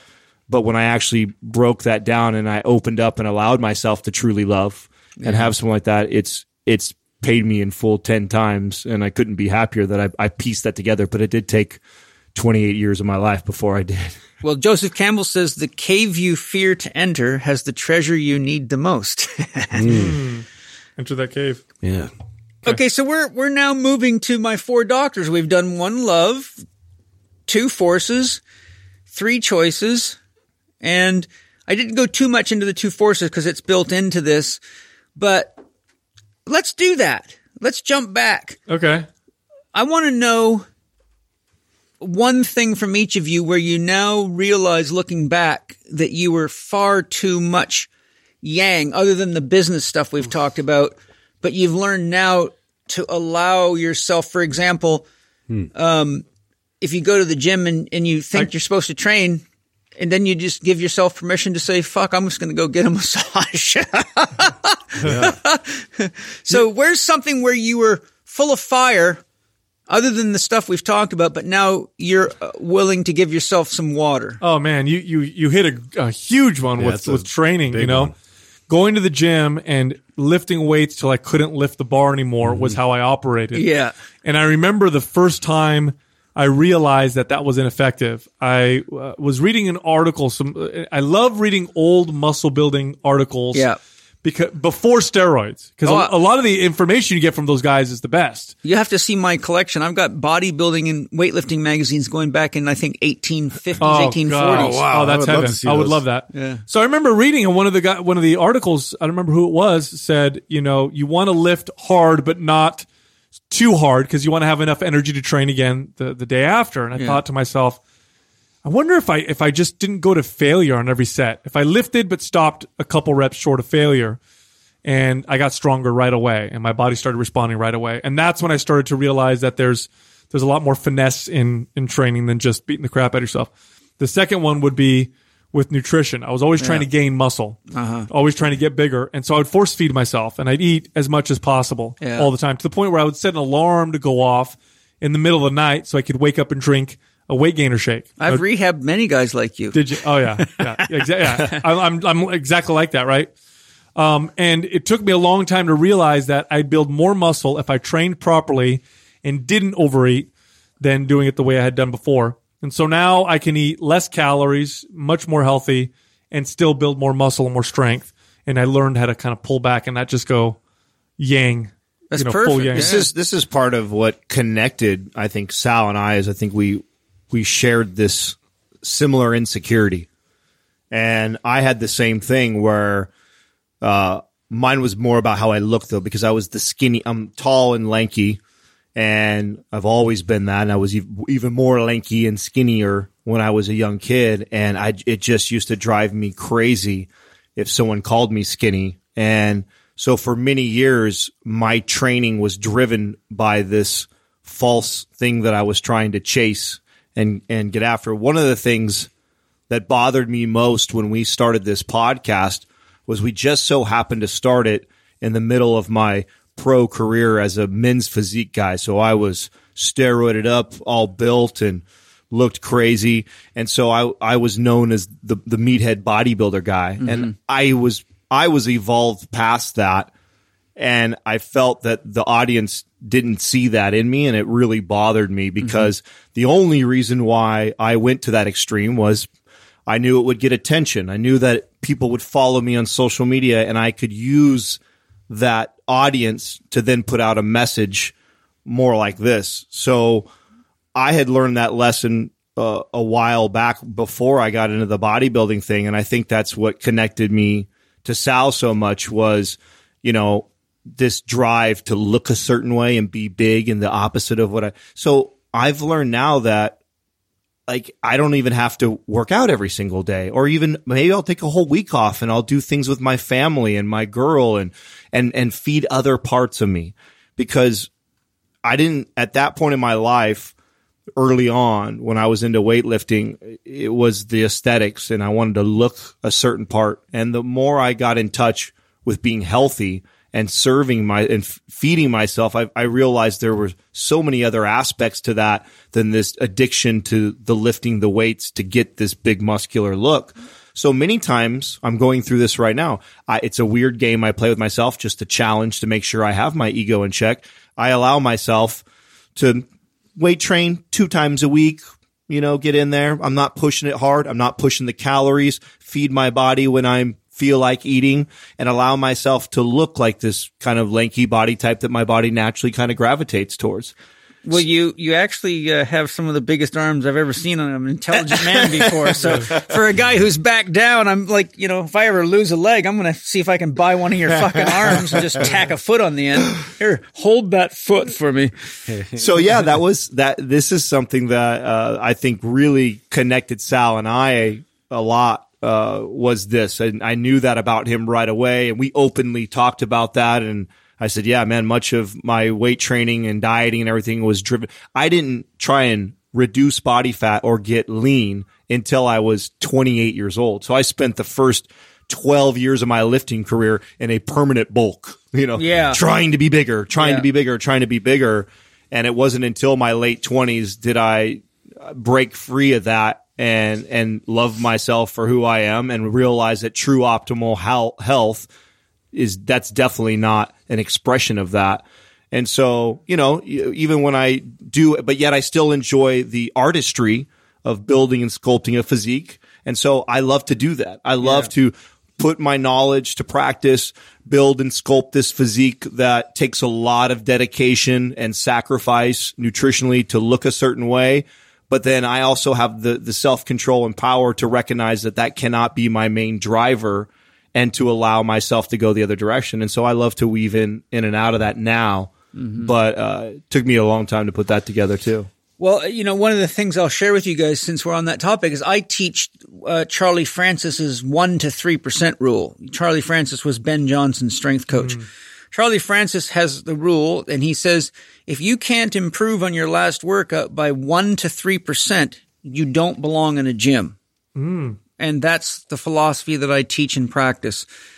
Unless I go in the gym because I want to be there as a form of meditation or as a form of active relaxation versus trying to improve my deadlift or my chin ups or my one arm snatch or whatever I might be doing.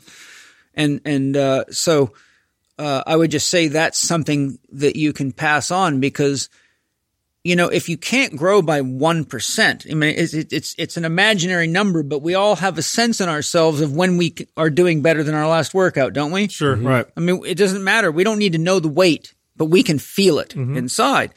And if you don't come to a gym ready to put yourself in that place, which always means you have got to somehow perform better than your last time in the gym. So it's hard to do that if you're not a little bit better put together in some aspect of your life that's decreasing stress and giving you more to put into that project. So um, that was just a little something I, I felt inspired to share.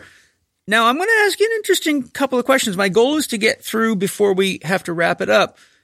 Each of the four doctors. So uh, we'll start with Doctor Happiness, Quiet Diet Movement. So kind of a, a question on each one of those. But here's one for you.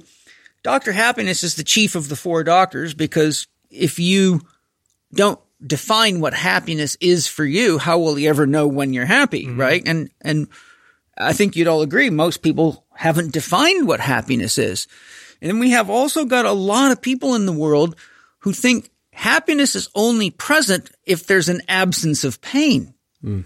You, you know, you know that mindset. Mm-hmm. Like I'm only happy when, and any mm-hmm. time of the time I'm not happy, I'm something else. I'm depressed. I'm sad. I'm angry or whatever. What would you say is a way that how do you guys create? What is it that makes sustainable happiness for you? That's uh, the happiness that can endure the loss of money, the loss of a loved one, uh, the, the loss of things that usually make people all of a sudden think they're not happy. Do you have a concept like that? I mean, what what is s- sustainable happiness for you? If you were saying to somebody, a young man like your son, Sal, when you have to say, "Son, I need to teach you what happiness really is," It's meaning.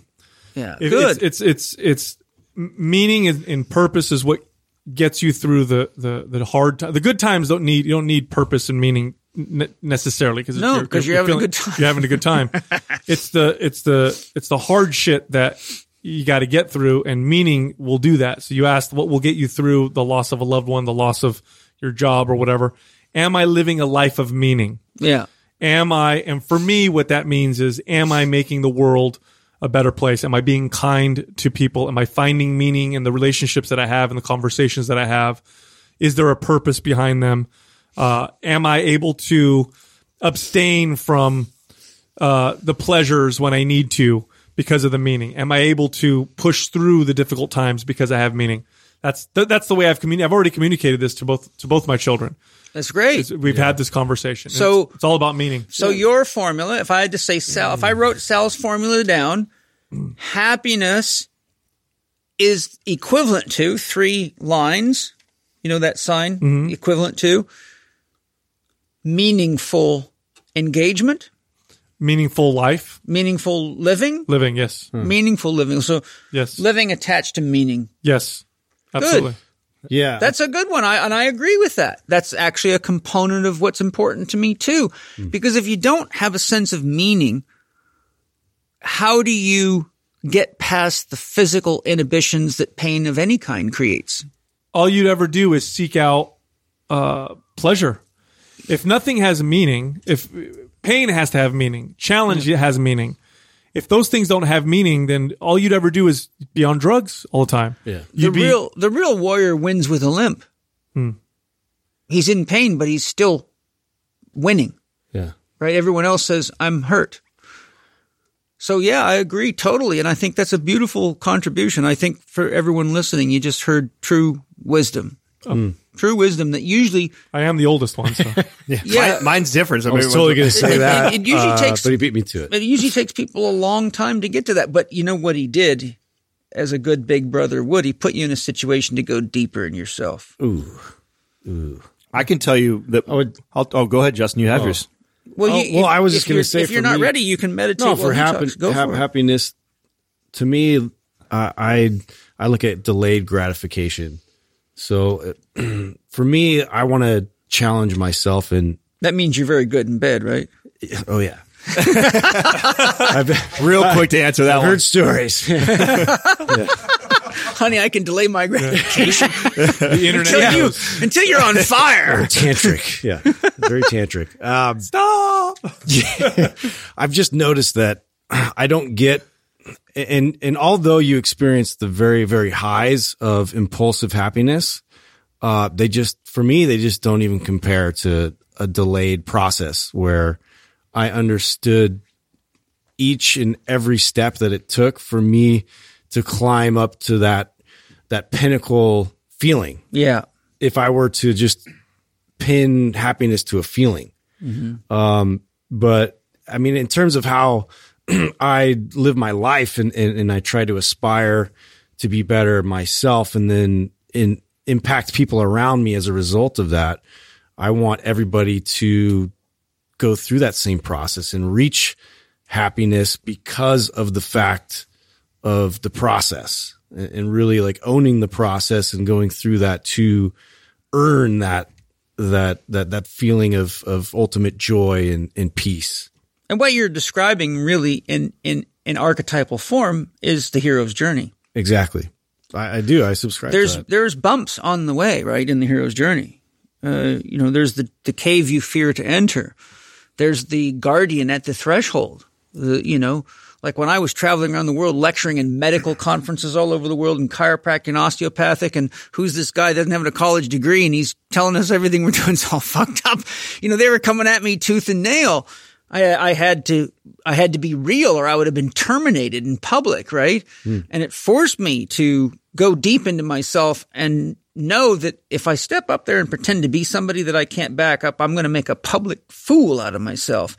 And so there is that hero's journey. And I think a lot of people, as soon as they meet a little resistance on the hero's journey, they just want to medicate it and give up, mm-hmm. but not realizing that's there to teach you, right? If it hurts going north, try going northeast and see if it feels less painful as a metaphor. But people just want to numb the pain. Pain is a mm-hmm. very powerful teacher. And and look, we've all had enough relationships with women to know that a long-term relationship is, it comes with work and it comes with commitment. And when you're in an intimate long-term relationship with someone, their family becomes your family. So their pain becomes your pain. So you usually double the number of people whose pain you can feel very deeply. So if a person's constantly trying to medicate the pain, they don't really get deep into the commitment of love. They don't get deep into their creativity. They don't get deep into their capacity to develop uh, virtue, right? To, to, to be reliable, to be consistent, to be honest. So it can be tricky. So it's, it's, it's good. We, to define these things. Do we all get to pitch in? Adam didn't. Yeah, mine's a little bit different. I think so. I think uh, He's all five billion dollars. I'll be very happy forever. and I will be able to afford Lambos to and numb all my pains. you know, I think it's it's kind of weird 'cause when I when you said it. I, the first thing that came to mind is uh, before Sal started talking about meaning was was harmony for me, and maybe this is why I'm so drawn to the the sports and and to see a team that harmoniously works together towards a goal. It's also what gives me the greatest happiness in what we do here is I love I I catch myself doing this all the time. There'll be times in here where there's seven, eight uh, people in here that are all working towards this goal, and I'll kind of step away, and I I really relish in the moment and and try to appreciate all of this because it is what I know feeds my soul and gives me happiness on a daily basis. I just absolutely love to see all these people working together uh, for a greater good, a greater goal, and it's. Uh, it, I mean, it almost chokes me up talking about it. It's to That's me, it's- good, man. That's Right. soul food. Well, and I just feel like that's that's what when you say that, that's what speaks to me, and it makes sense to me because of the things that I'm drawn to and how passionate I feel. Like when I again when I look at the sports analogy, I don't just see a bunch of really talented players. I see somebody somewhere there is is lead, leading these these group of men in in this direction, and the ability for all of them to dissolve their egos and work together to be dominant or great uh, is one of the coolest expressions to watch, and I think it's one of the coolest things that I uh, am blessed to do and be a part of every day here. Yeah, that's gorgeous. That's lovely. And, and thank you all for sharing that. I think these are very important things for people to understand before they have to learn the hard way to embrace the hard way. Yeah. you know, Joseph Campbell uh, speaks of bliss and he says bliss has a root word, or uh, I think it's called etymology, the be- beginnings of the word that are rooted in pain. And he explains in his teachings that you cannot get to bliss until you make it through pain. And I think that, you know, like when I used to race motocross, my hands hurt so freaking bad by the end of a, uh, of a, like a 45 minute moto. I mean, I was barely able to hold on to my motorcycle. I'm riding as fast as I can freaking ride. And literally I would pull into the pits and I could not open my hands. My muscles had gone into tetany and somebody would have to grab my fingers and pry them off the bars. And I would have to put up sometimes for 10 laps of this where I'm like, I don't even know if the bike will be here when I land the next jump. I had to commit myself fully to working through the pain and imagine what it takes for a woman to, you know, like my little Angie gained 75 pounds. She's five foot two and she was just huge and everyone thought she was going to have twins. And to see her just waddling and hear her breathing faster, like she was lift, lifting weights or something, just walking around. I said, now that's commitment, right? And that's that she's happy as a clam, but there's pain attached to it, mm-hmm. right? Yeah. And that's what I think our culture has been drugged out of appreciating. Mm-hmm. You know? Absolutely mm-hmm. agree. Yeah. So next is we've talked you know, we I was going to go to Doctor Movement, but we've we've all shared lessons in Doctor Movement, so I think we all appreciate the need and importance of movement and what we can learn.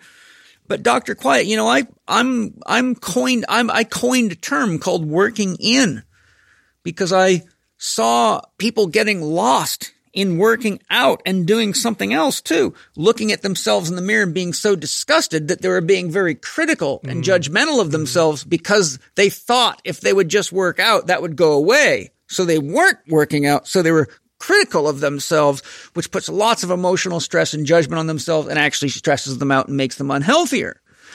So I, I, after studying Taoism and, and uh, self-realization fellowship, and some forms of martial arts and uh, studying with Master Fong Ha, who, if you guys aren't familiar with, go to master, uh, go to Fong, F-O-N-G Ha.com. He's an amazing master who's an actual master in the lineage of Chinese masters. And I found him doing research on Chi, uh, Tai Chi and Qigong and found out that he was in San Francisco and asked him if I could pay him to to train me and to teach me and, and guide me because I wanted to understand deeply these principles because I was writing my book, How to Eat, Move, and Be Healthy. And I, even though I knew people needed more of this, I didn't have enough authentic experience of these dynamic Eastern inner arts to speak of them with any authority. So I hired, I, I went, I intended to hire him, but he I said, come on down. I'd love to help. So he became my master and I studied under him until I felt like I had what I needed and was ready to write my book and live that way. Mm-hmm. So that, that's when I realized we, from the experiences I had with him, I learned and practicing what he taught me to practice, I learned we have a huge, huge vista. Everything we call spiritual development is an inside job, right? For me to be better with you in relationship outside, I have to first get clear inside and make that change in here. Uh, we, we agreed to love someone else better. You got to first learn to love yourself better. So that's an inside job. Spiritual growth is, mm-hmm. it's an inside job. And Dr. Quiet is all about spending time with yourself, listening to your own voice and discerning which of those voices is worth listening to and which of them is just a broken child inside of you or a victim or a saboteur or a prostitute. So working in is everything from knowing when you're tired and need to rest to realizing that the only way you can enhance the performance of your mind in active process is to learn to stop using it and rest it and calm it and sharpen it, focus it through relaxation. So anything of that nature is what I call working in. Mm. So with that sort of categorization, what have you learned about the necessity of working in and how valuable is it in your life now? Uh, I actually, we talked about this recently on one of our episodes. You, I've been consistently working out with weights since I was 14. And, uh, you know, in comes a smartphone. Not really that long ago, if you think about it. I, when was the first iPhone? Was it 10 years ago? Probably. Maybe, maybe about 10 years ago. So about 10 years ago, I get my first smartphone. I have access to the internet. I love information. I love consuming information. And so what ended up happening with my workouts is I'd work out and in between sets, I'd be on my phone reading. And then it became part of my work. And I recently just realized how much of, how much that has taken away from my workout because my workout for me many times is a meditation. Yeah. I'm in there. I'm working out. I'm actually oblivious to yeah, what's happening around me. Um, and in between sets is when I sit there and I'm with my own thoughts and with my own mm-hmm. self. Good. So I put my phone down and I stop looking at it and the workouts gain that, that value again. Mm. And that other thing I do is I just got a infrared sauna, uh, in my home. And in the sauna, it kind of forces me to sit still yep. for 30 minutes and have nothing to do but sit there with myself. And so I sit there and I close my eyes and my goal is to empty uh, my mind or allow my allow thoughts to pass through without any judgment or really pausing at any of them, which is very difficult to do. But I found that to be a an excellent way that I get to work in. But yeah. and, and I, I that is a, a, phrase that I use quite a bit, and I, I do make sure to tell people that you came up with that. But Thank I like you. that. Yeah. Yeah. Well, it's it's critical and. Uh, it's lovely. Those are amazing things. And when we grow into those awarenesses and practices, we can look back and realize we've actually grown. That we can actually, and then now we know what it means to grow, and it inspires us to be more um, open to those possibilities instead of waiting till we're hurting really bad or broken in a relationship. We can see, ah, You know what makes it hard is for for people who are ambitious or goal oriented to sit still and to work in can be very difficult because it can feel like I got 30, 30 minutes of doing, you know, nothing. They'll think, Yeah. I can't do that. I need, I have all the stuff to do. yeah, But you know, we recently we hired a marketing team, and one of the things that the the guy that that we hired uh, works for us likes to say is he wants us to be able to train. This is with our marketing. We want to be able to trade uh, dimes for quarters. In other words, for every ten cents you invest, you want to get twenty five cents back. And it's the same thing with working in yeah, what you find is when you spend 20 or 30 minutes a day or an hour a day on working in, you actually find, uh, you know, two times as much productivity come back. Yeah. So it's a kind of a, an interesting paradox. You think, oh, I'm going to take some time to sit in the sauna and relax, or I'm not going to work while I'm working out. But the reality is you become more effective on top of it. yeah. Work working in grows the being in the suit. Working out grows the suit. Right. You go to the gym and work out, you change your body, you change your suit, but you may not have changed the person on the inside. Bodybuilding, soul building. As I say, I don't care is. if you can squat a thousand pounds if you can't get along with your wife and kids. Mm. you haven't got shit. That's right. Except a woman that'll kick your ass. See this dude running down the street. She's got a frying pan in her hand. No more sex for you. so, uh, same with you, Justin. What has Dr. Quiet taught you about the value of working in and how, how do you, uh, make it happen? yeah, I fall into that category of the uh, athletics and you know super type A, like driven, driven, driven. Um, was really tough for me. So this is this is definitely uh, a practice that I'm still working on this year. And, and within the process of also like learning to say no and like create more time and more space, um, and not pour myself uh, without filling myself back up. I've learned to now it's it's a scheduling process. It's it's it's a ritual of me coming home, grabbing the dog, going out for a nature hike. I live in in the redwoods. This has always been something that I have no idea why, but I've just had this peace about living underneath like these huge trees and just uh, being able to be in, in a different environment where I could look uh, very far. And and for me that's that's very calming and so that's part of the ritual. Then coming back, um, you know, having my own time downstairs in the office and then working on breathing if I if I'm diligent about it and I I will work on uh, some belly breathing and some some breathing like that on the floor and just try to then relax and, and just get to that place where I'm I'm I'm at least a lot of the chatter in my head has at least calmed down somewhat. I've still got a lot of work to do, but it is it is something I have found now is also a performance enhancement in terms of all these other factors, you know, with my relationships, with my progress in the gym, with um, the way I manage stress. Um, it's just the way that I interact with my kids. So uh, it, it just reveals itself as being super important already, but I, I've got to be honest, it's a new practice for me. So Well, I'll give you a quick practice you can do.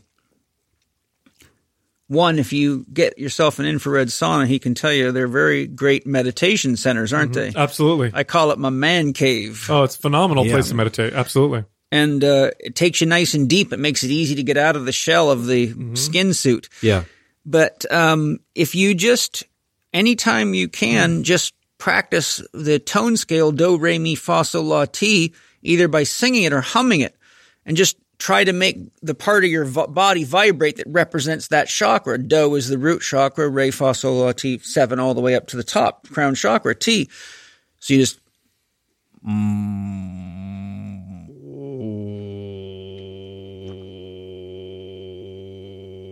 See, that's down on my sacrum. Mm-hmm.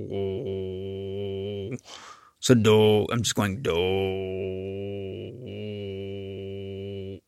And then you go to re re.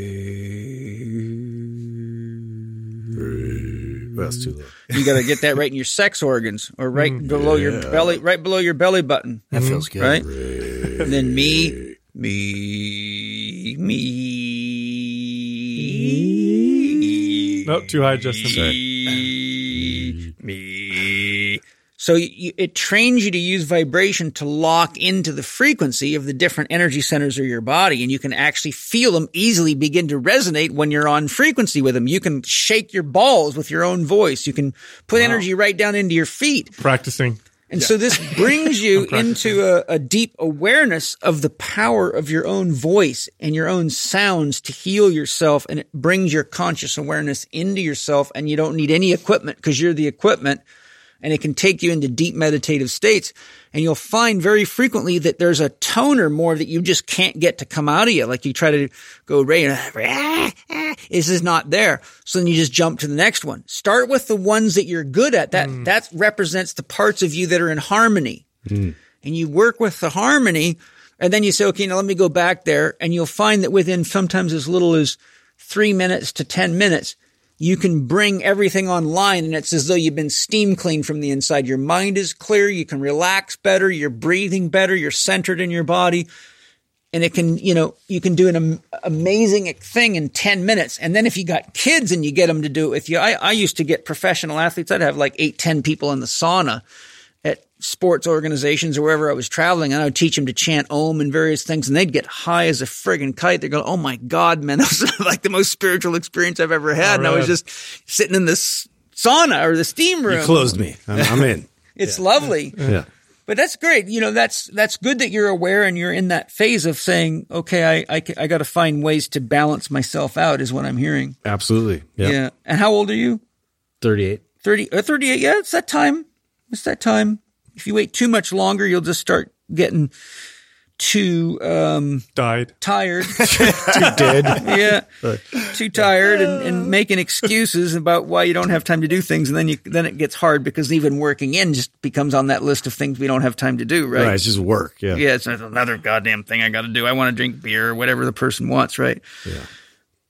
working in What have I learned? adam I tell you what, I've been I've been practicing prayer or meditation since I was very young, good and I think that um, I think I had it backwards as a kid. I think I spent a lot of time. Uh, we pray out or we ask God for help when in times of need or when we're struggling.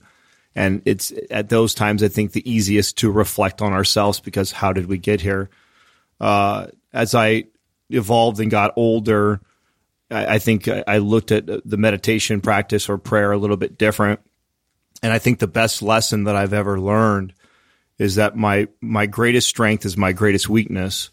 And I say that a lot on our podcast, and I don't think a lot of people really understand to what extent I mean that. And I think that it's really easy, again, to look at the things uh, in our life when when when we are at the bottom of the barrel, we look up and look desperate for help. But I think it's most challenging when we're having success and life is so grand and ev- you think everything is going uh, perfect, perfect, or you're winning all the time, or you're having a lot of monetary success. Uh, your greatest strength is your greatest weakness, is because I believe that when those in those moments, there's everything's got to work uh, harmoniously. And when you're when you're extremely great at things, in my experience, there tends to be other parts of your life that are out of balance or out of whack, or that you're depriving, and that could be a, mm-hmm. a loved one. Mm-hmm. That could be other aspects of health that that feed you. Yeah. It could be something that feeds your soul. It could be a lot of things. Mm-hmm. And when we become when we become experts or the greatest of all time at something, we tend to give somewhere else. And so it's at those moments that I find the greatest growth happens when I have the ability to look at something that maybe I'm being praised for. I'm telling, telling, oh, I'm doing great. I'm making all this money. Is to say, okay, but what what is being sacrificed in order for this? yeah I think that keeps me the yin of the yang right. what's what's um, being absorbed or or shall we say exactly like you say you can only commit in one direction or way without having to tend like look if you're if you want to be a, uh, the best martial artist in the world and it takes so much time that you forget to water your garden there's going to be a cost when you go out in the garden mm-hmm. and you'll say, I'm the best martial artist in the world, but all my tomatoes are dead. So there's always, Not worth it. you know, wh- whenever we, where, where- whatever direction we shine light in, it's almost like we have to pull from, that we have to create some darkness mm-hmm. somewhere else. Mm-hmm. There's just no way around it. So knowing that we don't have a lot of time left, I'm going to ask you a very simple question, but I'm going to put it to you this way. I'm going to put it in a complex way. I'm going to ask you a very simple question, but I'm going to word it in a very complex way. When, when is layers to consciousness? I'm going to set you up for the answer. The, the, the, the, an- the question is, I love you, Paul. There's a multiverse. I, okay, let's go. It's good. We're it. Yeah. Um, no, what I'm going to say is this: if you, for some reason, knew you were going to die in five minutes, and you just figured it out while you were having this interview, and you wanted to say something to the people of the world that was important for you. Oh, you left the easy one. Wow. like what's your what's your message going out to whoever's left on this planet oh, because you're going to leave one day hmm. and there's going to be people of all ages that are going to miss you and there's an opportunity now with communications technology that this very recording could reach children in Africa on mm-hmm. cell phones to, tomorrow or in a day when you may be gone. So if you have a message for the people of the world, on the assumption you'll be gone in five minutes. What is it? Well, if, if you go off of that and the way you talk about we are all these examples, or uh, if if life is this big game and we're all giving God a different perspective Yeah. of that game, and if you subscribe to that, which I can get down with that, I think that what I said earlier, which is if you're not having fun doing it, you're doing it wrong. I really think that that is it. I don't think God would want to play a game and it be miserable and depressing and and headache and hardship and anger and I don't think that that I think that's probably one of his least favorite players to play. Mm-hmm. And if I want to play this to its fullest, then I got to be having fun while I do it. Yeah. And I think figuring out what that is or what that means to you, mm-hmm. I think is uh, really important. And nobody else can tell you otherwise. You have to truly believe it in your heart that that's what fun is to you. Absolutely. Mm-hmm. Great. So the message is make sure you figure out what true fun is for you, mm-hmm. what's meaningful to you. That's tough. Anything, Sal? yeah. Um, I would say take care of yourself like someone you care about. Yeah. Just a very simple, because if we all did that, I think things would be a lot better. If we actually treated ourselves like somebody we actually cared about. I think if we treated ourselves like someone we actually care about, we'd inherently realize we need to treat the world the same way. That's what I mean. Hmm. Because once, once you do that, then the then you the have the is easy. realization at that That's point. right. That's right. I think listen more, talk less. Yeah, we have two ears and one mouth, right? That's what some wise man once said. He said, son, you got two ears and one mouth. You're supposed to listen twice as much as you talk. Use them in proportion. That's Yeah, what my and lead uh, lead with love. But I mean, that's sort of cheesy. But It's like a Hallmark card. you know, it's like I, I want to. Ex- I just want to think the best out of people before, um, you know, they prove me wrong. Yeah. Well, you know, leading with love means leading with loving intention, doesn't it? Because we can't, we, we aren't responsible for whether else, whether someone else feels loved by us or not. We can't control that. Like we, we say things on this podcast that are really our loving intention, but there will be some people that listen to a guy like me. And I know sometimes you guys too can get out there and they're going to just think we're the antichrist and whatever. Sure. But if we, if we have loving intent, well, then God is there. Mm-hmm. Then God's there. excellent. I love you guys. Thank you Thank you, Love it. Paul. Love We love you too, Paul. Love you too, brother. for the ability to share life with you. And uh, thank you to uh, Doug and thank you, Eli, too, for all your support in the background and the invisible. And thank you to Tyler. Taylor. Taylor. Mm-hmm. and thank you to the manufacturers of the volcano. Special ups. if you get sponsored by them, Paul, I So swear. I'm gonna, I'm gonna, act, I'm actually gonna call them right away. I wanna, That'd be amazing. because I can get behind that. Thanks, guys. Thank you, guys. good time, man. So fun. Thank you for listening to Living 4D with Paul Chek and today's guests, Sal, Adam, and Justin from Mind Pump Media. You can find them online at mindpumpmedia.com and listen to the Mind Pump podcast through all the usual channels. Follow Paul on Instagram and Twitter at Living4D Podcast or on YouTube. Search for Living4D with Paul Chek. You can watch more on Paul's blog at paulcheksblog.com. That's P A U L C H E K S B L O G dot com. And also the Chek Institute's blog at chekinstitute.com forward slash blog. That's Chek spelled C H E K.